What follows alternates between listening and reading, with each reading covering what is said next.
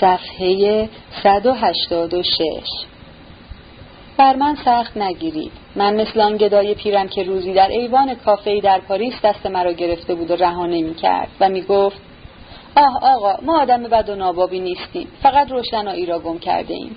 بله ما روشنایی را صبحدم را و بیگناهی مقدس آن کس را که بر خویشتن میبخشاید گم کرده ایم. نگاه کنید برف میبارد اوه باید از خانه خارج شوم آمستردام در شبی سپید به خواب می‌رود ترعه های یشمی تیر رنگ در زیر پلهای کوچک پوشیده از برف کوچه های خلوت صدای خفه گام های من پاکی و صفایی زود گذر است تا فردا که از نو گل و لای شود دانه های درشت برف را ببینید که بر روی شیشه ها پریشان می شوند.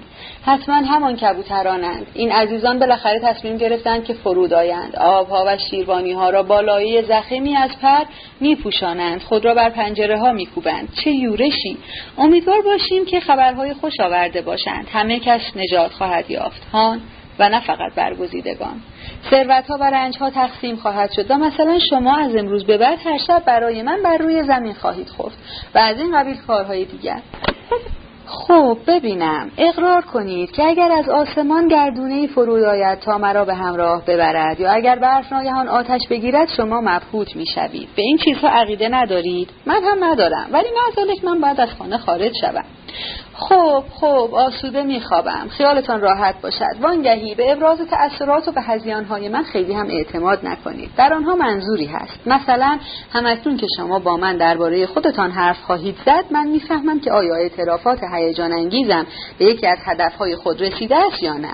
در حقیقت من همیشه امیدوارم که مخاطبم مأمور پلیس باشد و مرا برای دزدیدن قضات پاکدامن توقیف کند. برای چیزهای دیگر کسی نمی‌تواند مرا توقیف کند. مگر نه ولی این دزدی مشمول قانون است و من کارها را طوری ترتیب دادم که شریک جرم شناخته شوم. من این تابلو دزدی را پنهان کردم و به هر کس که بخواهد آن را ببیند نشان می‌دهم.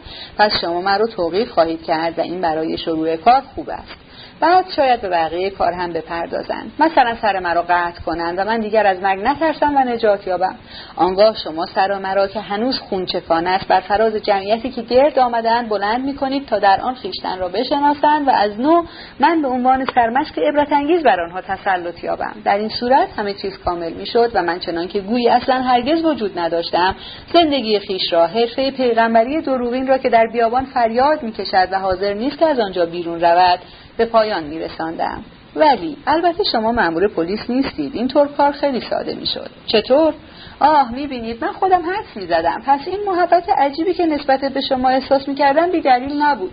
شما در پاریس به حرفه محترم وکالت دعاوی اشتغال دارید. من خوب می‌دانستم که ما از یک اصل و نژادیم. آیا همه ما به یکدیگر نمیمانیم؟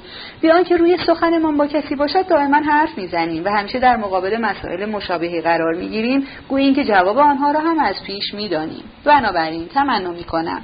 برای من حکایت کنید که یک شب در ساحل رود سنچه بر شما گذشت و چگونه موفق شدید که زندگی خود را به مخاطره نیفکنید خودتان همان الفاظی را بر زبان آورید که از سالها پیش پیوسته در شبهای من تنین میافکنند و سرانجام من آنها را از زبان شما خواهم گفت.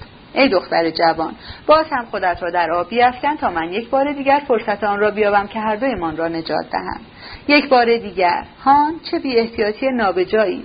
استاد عزیز فرض کنید که دعوت من عینا پذیرفته شود. آن وقت باید به آن عمل کرد. وای آب چه سرد است ولی خیالمان آسوده باشد. حالا دیگر خیلی دیر شده است. همیشه خیلی دیر است. خوشبختانه.